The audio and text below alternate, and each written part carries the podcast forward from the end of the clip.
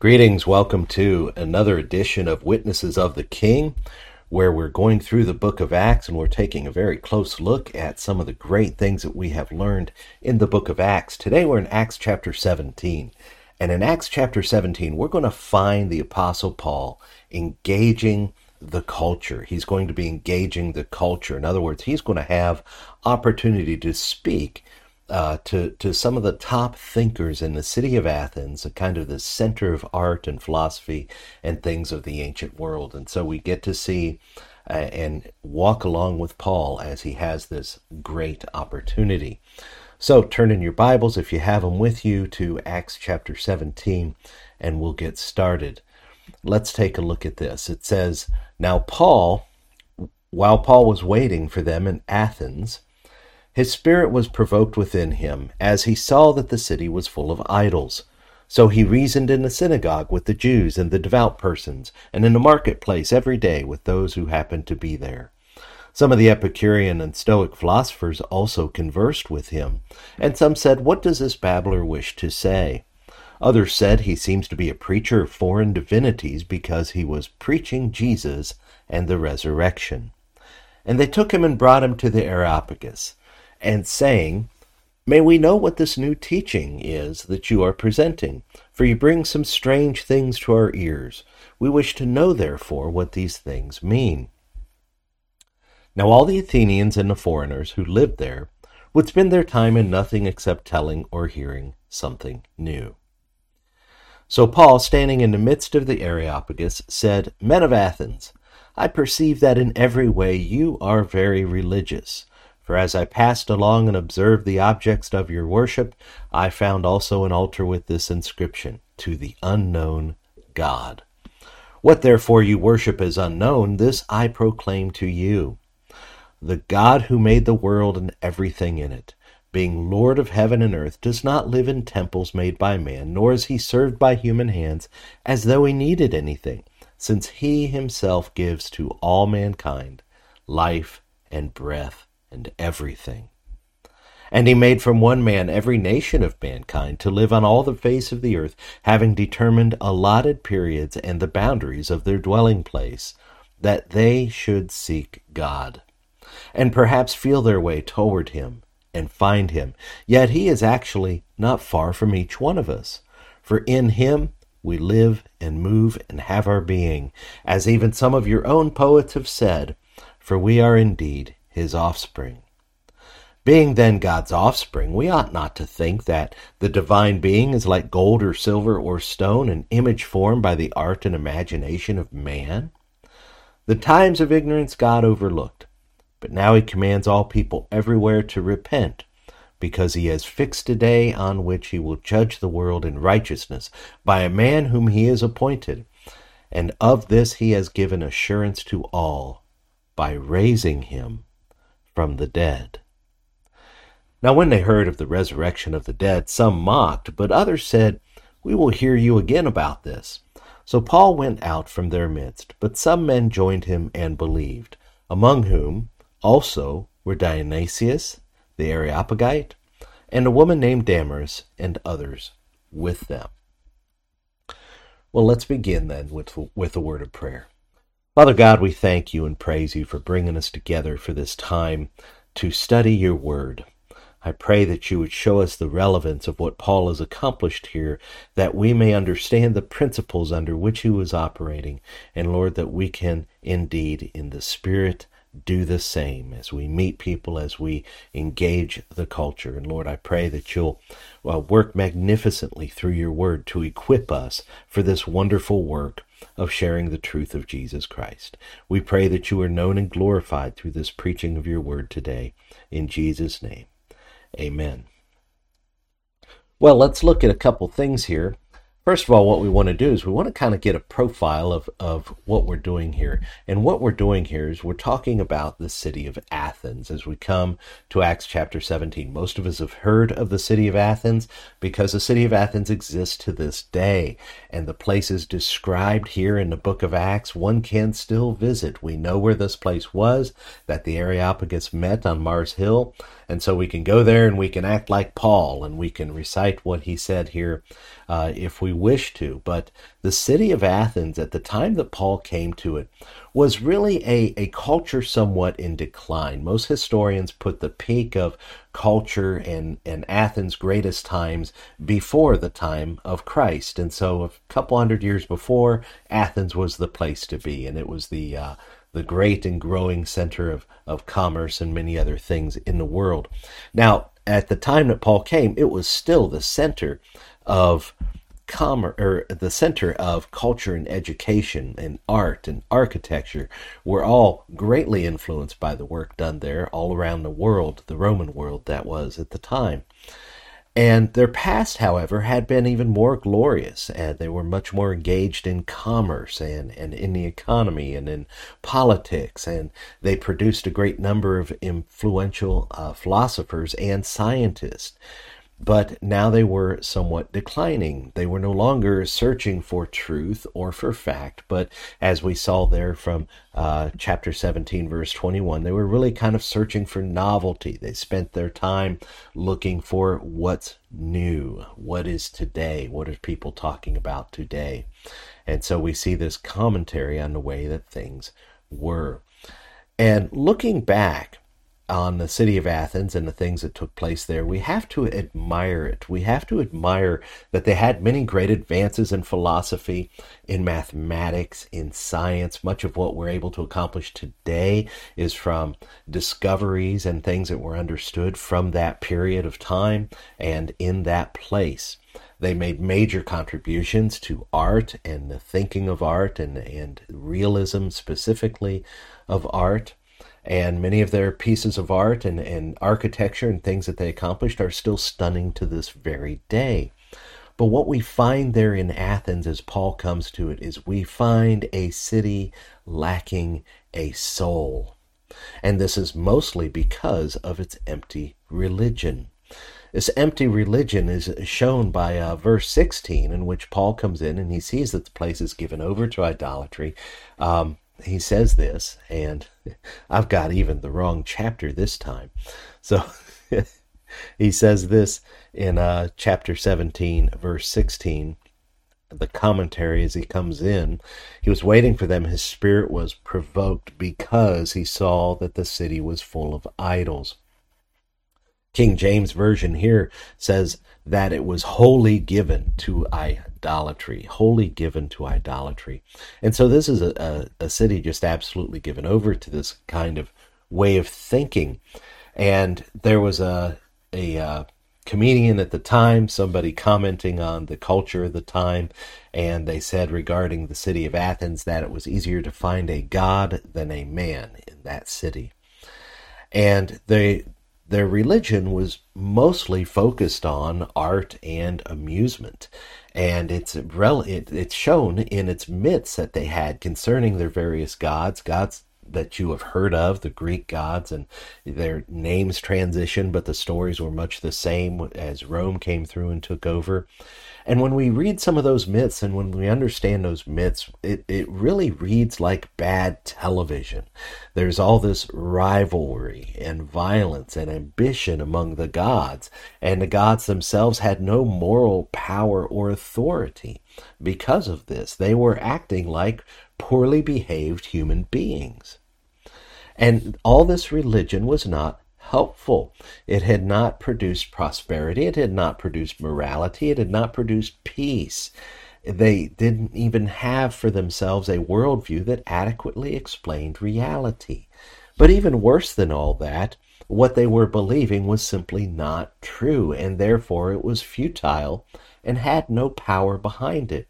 Now, here's something that we need to understand, though, about world religions and about the religions and the gods of the uh, of the Greeks and the others who lived at the time, it's easy to say that their religions didn't have any power behind them, but we do have to understand that supernaturally, spiritually, there were powers behind these things. It's not that there was nothing to their religion, it's that there was something false to them. Spiritual entities and things that influenced and led men astray by their own desires to create these false religions and, uh, and convince them that there is some kind of alternative truth to the universe. And so this is uh, truly a spiritual thing, and there was definitely demonic and satanic influence, in, as there is in every false religion of the world. Well, they not only had problems with a, a failing religion, an empty religion, they had failing philosophy. As their religions failed to fulfill them, they began to pursue knowledge through their own human abilities and to pursue wisdom through philosophy. Now, a few hundred years prior to Paul showing up here, there were names like Socrates and Aristotle and Plato, men that were wrestling with the truth, wrestling with logic, trying to find the meaning of life and how one ought to live. And this sparked a movement of very organized thought. But by the time Paul comes along, it had degraded and had been taken to, as their philosophies, uh, devoid of any real light or truth, had been taken to their logical conclusions, which is vanity. As we read in the book of Ecclesiastes, one thing after another from a worldly perspective, when disconnected from God, when we follow it to its logical end, when we get everything out of it we can, we ultimately have to pronounce it empty vanity, meaningless. And this is indeed what we have when Paul shows up. You'll notice in verse 18 it mentions by name two of these schools of philosophy, the Epicureans and the Stoics.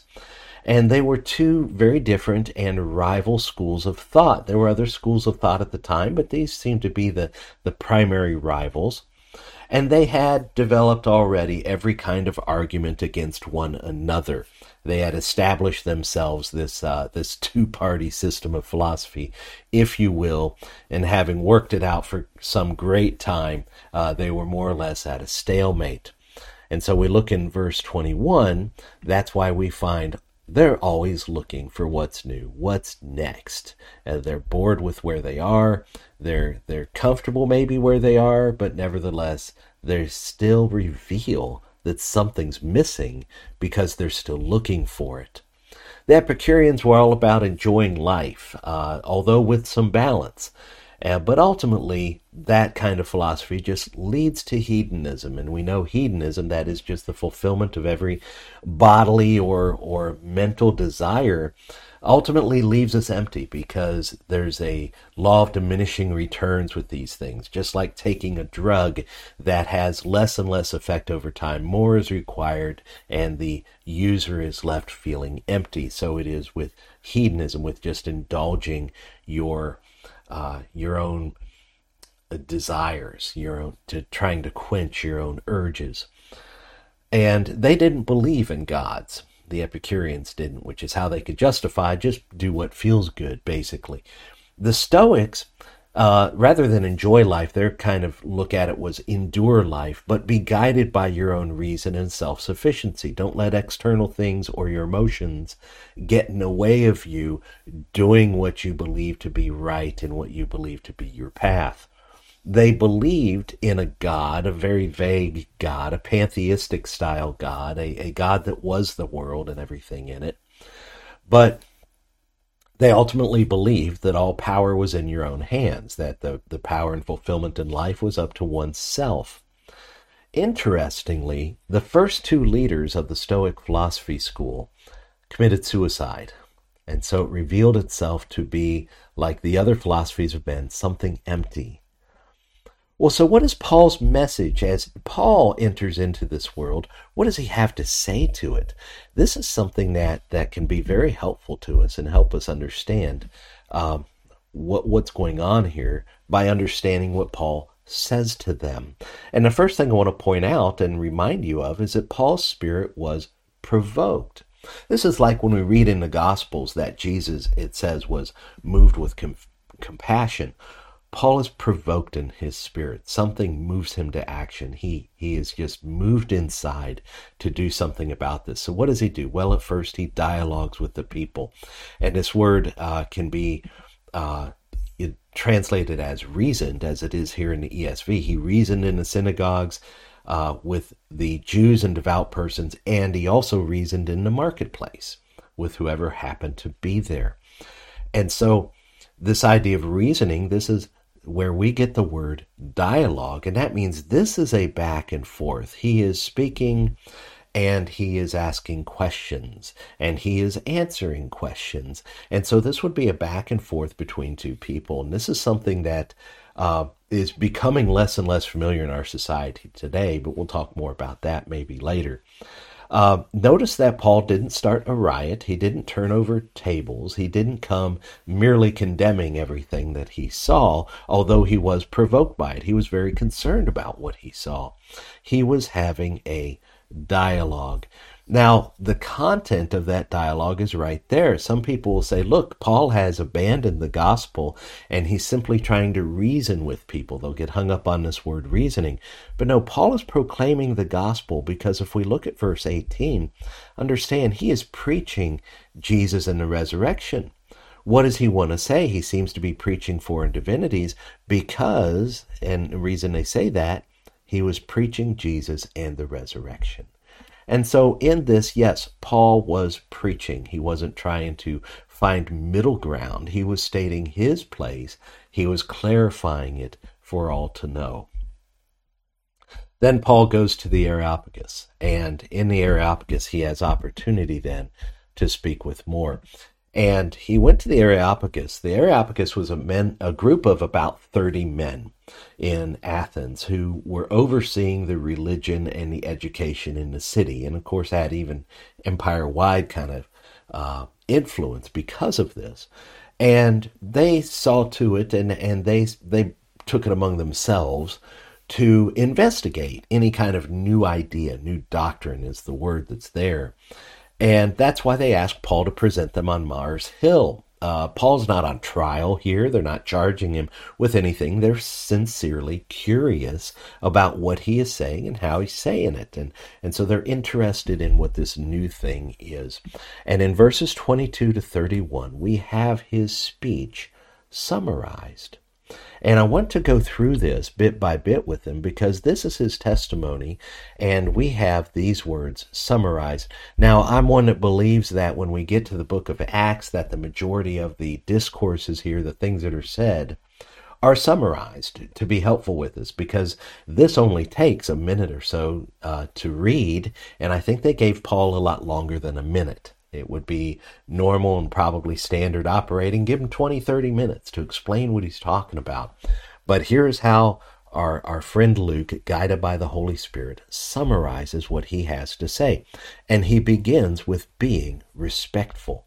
He says, Men of Athens. He addresses them formally in a way, and he says, I perceive that in every way you are very religious. And this seems to be a compliment. Now, this is an ambiguous term, and in some of your translations, you'll see that it is translated as superstitious. Well, it could mean superstitious, but it could also mean that in a positive way, as you're you're religious, you're devoted, you're pious. Uh, so this word was a bit ambiguous, and I don't think Paul sought to insult them at the very beginning of what he was saying. That would definitely come later as he showed the futility of the things that they believed. And so he comes here and he begins by being respectful, and then he finds common ground. And this is interesting. Look in verse 23. He says, I walk through your city. I, I see you're very religious. I found all this stuff. And one of them had an inscription to the unknown God. So they they had so many gods that they even realized themselves. See, do you understand? By having a, a monument, an inscription, dedicating something to an unknown God, this is very clear testimony that they understand themselves that they don't know it all, that they don't have all the answers. They have this thing to an unknown God, and that is where Paul grabs hold, and that's what he locks into. He says, What therefore you worship as unknown, this I proclaim to you. In other words, he found a gap in their knowledge, their philosophy, their religion, and he is going to show how the gospel fills that gap, and ultimately how the gospel is greater than the whole system is thought. And this is interesting. It, it's to support their knowledge of God in verse 28. He actually uses some of their own words uh, not against them, but in this discussion, he uses their own words. You notice in verse 28, it shows these as quotes. And that's because we have identified these coming from ancient Greek writings. He's clearly introducing a quote because he says, For in him we live and move and have our being. And he says, even as some of your poets have said, for we are indeed his offspring. And those are identifiable quotes from Greek literature of the time. And so Paul brings this in and he says, Look, you yourselves testify that God is greater than us because in him we live and move and have our being. In other words, he's our sustainer, he's our creator, and then we are indeed his offspring. And he reasons from that. And he says, So we ought not to think that God is something less than us. Because if he is our creator, then he is something greater. Now, some criticize Paul's approach and they say that he's reasoning God philosophically or logically rather than from the scripture, but I don't believe that. I don't agree with that. I'm going to debunk that right now by walking you through this, starting in verse 24. You'll notice that what everything that Paul says is true and biblical doctrine just because he's not quoting chapter and verse does not mean he's not being biblical. He is using biblical doctrine. And and summarizing the things of the Bible can be very helpful and can be adequate for sharing the truth, for sharing the gospels. We saw the results that Paul had that some believed. I was speaking with a man the other day, and this man was recounting to me what God was doing uh, in in this testimony that he gave to a particular individual who had a, a terminal illness. And in witnessing to this man, this man, um, you know, he asked him about the Lord. Are, are you going to go be with him? Are you going to know him uh, when you pass? And this man uh, appealed to his past and said, yeah, I, I think I'm too bad a sinner. I'm too far gone. I've committed, you know, I've, I've just gone too far and I don't think I can be saved. And all my friend said was, Well, do you remember the thief on the cross? And that's fascinating because this man lived a life apart from God, and yet he knew, as soon as my friend said, Do you remember the thief on the cross? He knew and understood what he was saying. And he got it immediately. He goes, Yeah, he was a bad guy, wasn't he? And, and immediately understood just having heard this as a child. See, God will use just a fragment of scriptural truth to spark something within a human being. And, uh, and Lord willing, this man will be converted. But this was a turning point, certainly, in his understanding of the gospel, was just a few words to point to the scriptures and say, yeah, but, you know, there's this.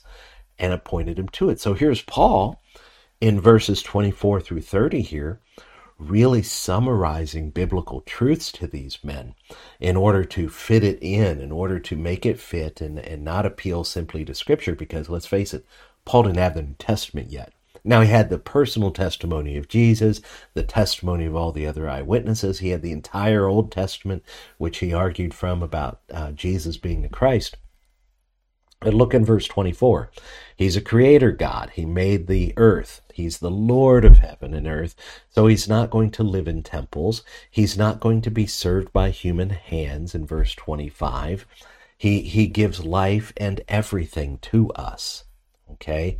And in verse 26, he made from one person all humanity and he sovereignly determines their times and places, their boundaries, and, and where they're going to live. And then they have this goal built in that they might seek and find the Lord. So God made us, He's our sovereign creator, to have fellowship with us. He didn't just make us because He was bored one day and He's basically uninterested in us like the Greek gods. He made us that we might know Him. And look at verse 28 here. Here's where he finds the common ground. And he's basically saying and agreeing with some of their own writings look, God, if there's this true God, he's over and around and above and greater than all things, and we ourselves are even his created offspring. And so these are reasonable and biblical conclusions from these truths. Every system of thought has some vein of truth in it, some common ground we can find, something we can join with our hearers and say, yes, this is true, and let me explain it further. Let me add to this. Let me put this in perspective, or show you how this actually contradicts this other thing in your belief system that's not as true.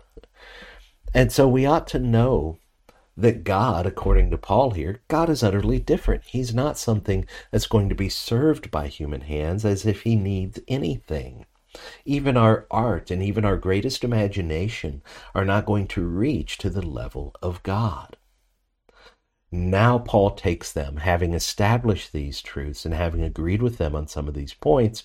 Verse 30, he takes them to new ground. He said, Look, things are different now. God's overlooked the times of ignorance. In other words, our inability and our failure to know God in our human ways is no longer going to be an excuse. Our finality, that is, our finiteness of being limited in our abilities and knowledge, are no longer going to be an excuse in comprehending God. Many people will just discard the gospel and say, no, no, no, God's too great to be known. Well, while, it, while that is true, that God is too great to be fully known and understood, we will never be able to put him entirely in a box to examine him. He would cease being God. But he can be known because he has made it possible to be known. And so Paul says, look, we're not going to have that excuse anymore because now he's commanding everyone to repent. He's commanding us to repent because now he has appointed a judge. And this judge has been proved by being raised from the dead. And there Paul proclaims the resurrection of Jesus Christ. Now, this is where it broke down for most. This is when it kind of fell apart, that he starts talking about the resurrection. And when they heard of the resurrection, uh, some mocked. And that's probably enough to kind of, okay, well, I think we've heard enough from Paul, you know, as, as some of them begin to mock or whatever. Um, but if we look at the response, many were curious to hear more. We'll hear you more on this. And some of them believed and joined up with them, including one of the members of the Areopagus. In other words, one of these philosophy elites joined in with him, Dionysius, named after one of the Greek gods. So the question that we have for this, you know, he did all this, he testified. I want to take you back to the summary of, of uh, what he said here in the bullet points. He testified these things to them. What does that have to do with us. Well, let's bring it into our present context. And for some of you watching internationally, uh, as I go through this exercise with the United States of America, you'll be able to relate these things to your own nation as well. You'll see these same principles acting out, these same principles in truth. What we have in the United States of America, much like the city of Athens, is we have a culture in decline. And there are undeniable trends and simple facts that we can state to show this is true that crime is increasing, that the inefficiency of our government and our industry and everything is increasing, that we have decreasing innovation, and we have failing education as we slip behind the rest of the world by every kind of mark that they have concerning education, concerning technology, and other things. Now, I am not one of these people that's going to look upon any any particular United States of the past and say that was our high time, that was ideal, that was perfect, because no human institution like a nation or a company or a, a church or a place is going to achieve perfection, is going to achieve an ideal. I'm not under the illusion that things were actually really any better but that these particular markers are showing that we are indeed in a general decline. And I'm simply drawing parallels here to what we're seeing in this, what we saw in the city of Athens. From a worldly perspective, the United States used to be first in every category in its wealth, in its ability to innovate, in its technology, uh, in its prosperity, in its peace. And, and even to this day, since our founding, we other than the Civil War, we've had no foreign aggression on our soil. And yeah, we've had terrorist acts and things like that, but never a full scale invasion, never a threat to our sovereignty from outside.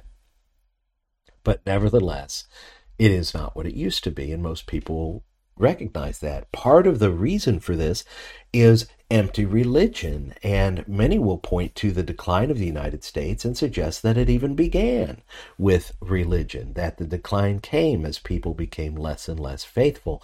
This is the trend of human beings. As we become comfortable in our peace and prosperity, faith gets relegated to Sundays. It becomes irrelevant.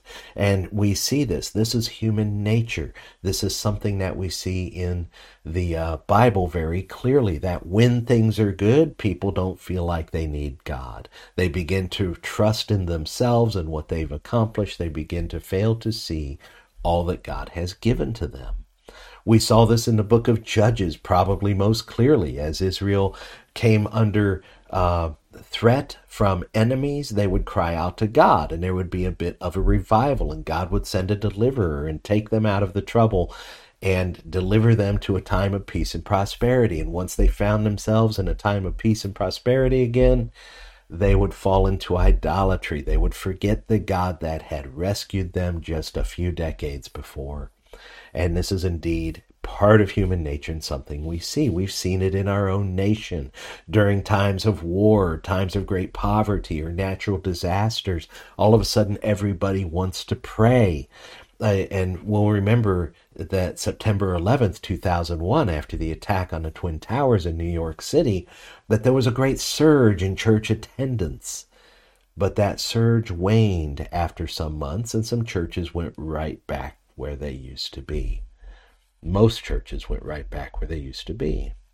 Uh, so, empty religion is partially to blame uh, for the decline of any nation failing philosophy is also something important. As the philosophies of man as the endeavors of man uh, here we have in the united states a, a, free enterprise system a free market system that was established uh, from the very beginning.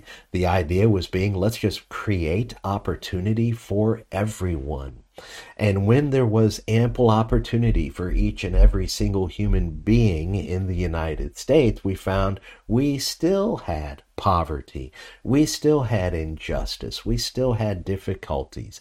Why? Because the system is imperfect? No, because human beings are imperfect. Then comes this great promise of science and technology that comes, and we begin to find many answers to things, and we begin to unhitch ourselves from superstition and from religion and things like that. We even began to redefine our origins based on so called science and the whole world was, and especially the United States, feeling like now we can move on from religion into an age of scientific enlightenment. But when we look at that philosophy and we look at the results of that movement, things are no better. Things are still empty. People are still in despair. There is still poverty. There is still injustice. All these things still exist. Science did not deliver what we had hoped it would. So we turn then to big government to solve our problems. We have the leverage of a large number of people and this great organizational power that we have in our governing systems, and therefore we can organize everyone, we can regulate everyone, we can redistribute, we can make sure no one's left behind. We can establish this new order of things, and we can even blame it on religion, and we can reconstruct society from the top down based on rational thinking, based upon science, and based upon this this agreed thing that that we are all and should be equal. Well, how is that going for us? Uh, we have now a very bloated government, and we've solved none of the problems that the government and and the self uh, self interested politicians promise to solve. And all those things still exist. And in fact, they exist in every governing uh, authority on the planet and throughout history. That these problems have always existed regardless of what kind of market is in place, regardless of what kind of governing authority is in place, that these problems continue to exist. Human philosophy has failed us. We still have crime and despair and poverty and hatred and division. Now, our present secular society, interestingly, does nothing. Our, fa- our present philosophies completely fail to explain the ideals of the heart. And here is the opening that our message might have to modern day. Paul saw in their opening, you admit there's a God you don't know. Our opening is, is this in secular society, you can't explain morality. You don't have a, a an objective standard for morality. All you have is your opinion or or the opinion of the masses or ev- everything else, and all those can be proven to have failed in the past. And so it our present society doesn't have in it a place to explain or to achieve true peace or contentment. It cannot explain love and it cannot purify love and it cannot explain eternity. Ecclesiastes 3:11 it says something very interesting. It says uh, God has made everything beautiful in its time. Also, He has put eternity into man's heart. As much as we try to have a secular society explain everything through naturalistic causes and everything else, we never address this issue in man's philosophy alone. What is it about eternity in our hearts? Why do we all have this sense that there's something more than just this life?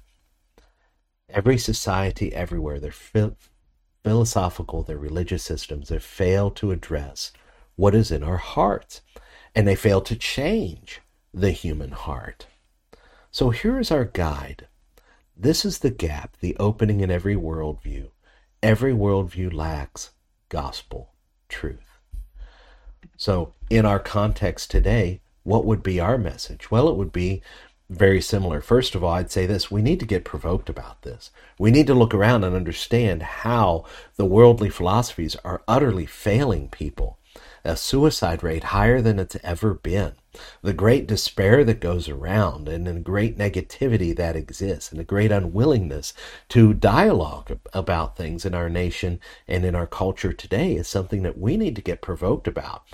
People need the gospel truth for all those reasons, but most importantly for the reason they will perish without it eternally. We need to get provoked. And we need to engage in dialogue. We need to engage in dialogue beginning with the church, beginning with those who call themselves Christians. And we need to dialogue about what is our purpose of being Christian? What does God have for us to do? Are we achieving the Great Commission? Are we taking forth these great truths? What is our truth? How do we understand the Bible? What do we understand from the Bible? We need to begin it there, and then we need to be in the marketplace about these things. And we need to be speaking with our neighbors and our friends and relatives and strangers that we meet, among whom we often have the most success.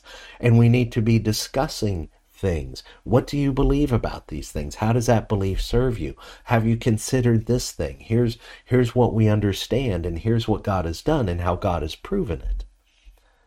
And so we need to take also opportunities to speak. Now, I don't say uh, that most of us are ever going to have an Areopagus size opportunity. I mean, here Paul has the opportunity to speak to these elite philosophers, these people kind of in control, kind of in charge, and even had one of them believe we're not going to always have that kind of opportunity, but whatever opportunity we have, we need to jump on it like Paul did. He absolutely grabbed hold of the opportunity so that he could make the most of it. And when we get that opportunity, we want to testify. We want to be respectful and not arguing and not sarcastic with people. It's so easy today to be sarcastic and I'm I'm expressing this to you as someone who has the kind of sense of humor that is just uh, biting with sarcasm, and and it's something I love to pour salt in someone's uh, failure in their philosophy and things like that. And I have to resist that urge, and I have to be respectful. This is what Peter commanded. He says, "Always be ready to make a defense for the hope that you have in you, only with gentleness and respect." Gentleness and respect. Then we find common ground. And we can find common ground in a number of ways. And I want to show you some of the things that we find here. Uh, first of all, all human beings have some kind of basis of morality. All human beings will look at something and call it wrong. But in our present society, we have nowhere to assign the origin of morality. And we have no objective standard that is no neutral ground to appeal to to say this is the source of morality. Now it's up to us to interpret it. We have it in a Christian worldview. It's called God, and He has given it through His Word. He is our standard of morality, and all other philosophical uh, things depart apart from a biblical God lacks that people are concerned about social issues right now, and you'll see this. This is good common ground to find. People are concerned about injustice, and you can say, well, what is justice, and where does that concept come from? And and you know, well, what if there's a God, and and isn't He just? He's the source of this feeling of of justice, and and what if His justice was turned upon us? How are we doing in these things? And so we find people are very concerned about social issues. They're very concerned about social justice these days. And these are a place where we can agree and say, yes, I'm concerned about that too. Here's what the Bible suggests is the source of that problem. And here's what the solution is. People in our time are also very superstitious, and that can be a touch point for us. In other words, they believe particular things to a religious fervor. They believe, uh, many people believe evolutionary further, and we need to show the gap in their data. There's no data to suggest that we have evolved from lesser life forms. There's no observation of any life form becoming a different kind of life form. There's no observation of something that's dead becoming something alive. There's no experiments to back any of this up. It is all strictly conjecture, and therefore those who subscribe to it are superstitious. They're believing a myth. Now, it's a myth that's been very fanciful, fancifully constructed by people that sound very intelligent and seem to be able to make a case, and they've got a bunch of letters after their name. But nevertheless, it is our modern myth of our origins. That's a common ground that's a place that we can attach to and we can say, you know, that's an interesting idea, but what about morality and love and, and these things? You know, are, are we to suggest these developed from rock? Or are we to suggest there's something more? I'm going to explain what that is. And that's our opportunity. And we have much common ground with the human problem from being disconnected from that which makes us distinctly human from that which makes us image bearers of God. These are the things that are truly important. These are the things that are on the hearts of many people. And if we will but dialogue, if we will but ask them about their beliefs and the origin of their beliefs, and then discuss with them the opportunities of the gospel, we will gain much ground and much opportunity. We can reason with them about the nature of God and if we go through what Paul said here, we can say, yes, there's a divine creator. He's not served by man made rules or religion. He's above and beyond all those things. He's a creator. He's utterly in control. And he doesn't really need anything for us, but yet he has made us, and therefore, he has an elective interest in us. He made us that we might know him, and he has taken steps to make himself known. He's intervened. He has sent Jesus Christ, his Son. And now he commands us, everyone, everywhere, to repent and trust in the Lord Jesus Christ, his Son. And he's proven all these things by raising him from the dead. Now, some will fault Paul and they'll say, when Paul preached this, he did not convict his audience of sin. You know, in other words, normally when we witness to somebody, we'll take them through the law and we'll show them their need for the gospel because unless the need can be shown, unless the illness can be shown, the physician will not be sought. And so we will show them their condition of their heart by taking them through the law. Have you ever lied? Have you ever taken anything that wasn't your own? Have you ever uh, had lust in your heart that was inappropriate? And and we'll bring people through these things, and they'll say, Paul totally failed to do that. No, it's right there. It's in verse 31 that he has fixed a day on which he will judge the world in righteousness. Judge them for what? For whether or not they know him because this is what he clearly said this here's here's god and in him we live and move and have our being he's so great he's provided all this he's our creator and he intended for us to know him and now he has made a revelation which makes that possible. If we fail this, we will be judged for it. And so, this is our message to proclaim then the resurrection of Christ, to proclaim the resurrection of Christ. And this is where it gets really interesting. I want to take you to this for just a moment. On this resurrection of Christ, we have a message. And we can agree with every assessment of things that the world deems as wrong. And in the gospel, we can present the solution. And we want to make a note here that all human systems have failed to produce what God put in our hearts as ideal. That every every human system, every governing authority, every place and every time, people have looked at it with despair and said, This is not what ought to be. But we've been given the ultimate hope in Jesus Christ. Look what it says here in Isaiah 61. The Spirit of the Lord God is upon me. Jesus quoted this. And this is the the ministry that we continue as his body. The Spirit of the Lord God is upon me because the Lord has anointed me to preach the good news to the poor. He has sent me to bind up the brokenhearted, to proclaim liberty to the captives and the opening of the prison to those who are bound, to proclaim the year of the Lord's favor. Jesus closed the book at that moment because now is the time of the good news. The day of vengeance of our God, the very next phrase there, you can see at the bottom of the screen there, that very next phrase, that's coming later. That's upon his return. Right now is the good news that indeed human beings can be set free, that we indeed can, the brokenhearted can be bound, bound up and, and repaired and healed. And this is the good news that we bring. This is the fulfillment of every inclination toward every good ever conceived in the heart. That what the gospel presents then is the fulfillment to every ideal we have about how things ought to be. Now, why did they stop at the resurrection? Did you find that interesting that it's all of a sudden it's right there at the resurrection that they say when they heard of the resurrection, some mocked, and all of a sudden it falls apart?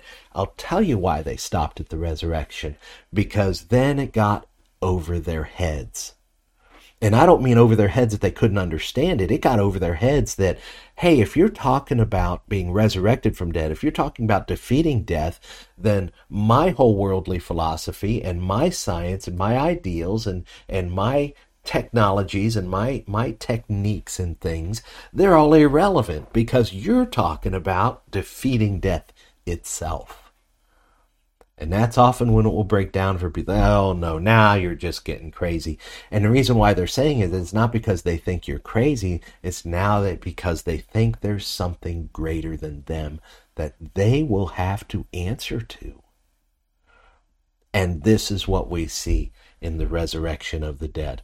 Because now all of a sudden, oh, you're talking about resurrection from the dead. Now you've just made poverty and war and, and all these things seem silly, seem small in comparison to solving the one problem that has come to each and every human being that's ever lived, and that is death. That's why they stop there. See, no matter the situation, the gospel is greater. No matter how together a human being seems to have it, the gospel offers something greater. No human being can take up their life again. But God can give it, and He will raise His own, and that He has made a promise. And so we'll have mixed results when we do this, and when we testify, and when we proclaim these great things. Some will mock, but some will believe and this is the great promise. Some of those people joined Paul, and a church began in Athens. Let's pray. Father God, you are so good as to reveal these things to us. Lord, these are things too wonderful for us. But Lord, in your great grace, you have condescended. You have come down to our level to explain, to present, to fulfill, and to enable these things. And Lord, we are stunned at what you have done.